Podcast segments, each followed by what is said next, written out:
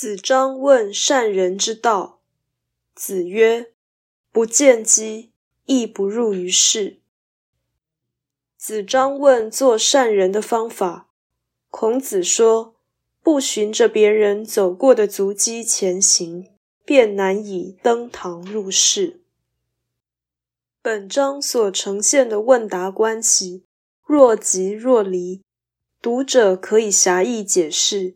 也可以广义解释，似乎孔子这句话含有任凭问的人思考的意思。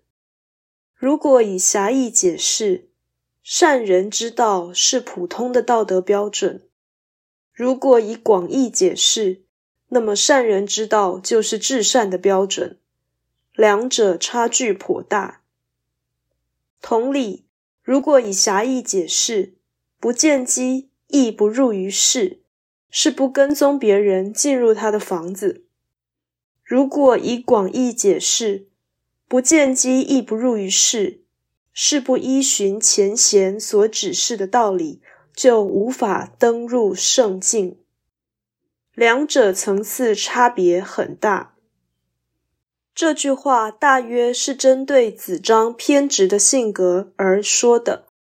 也就是劝告学生不要自以为是，而应该以文化传统为知识典范，才能站在巨人肩膀上看得更高更远。不论如何，这句话可以见小，也可以见大，适用于聪明不聪明两种人，可以说是很好的比喻。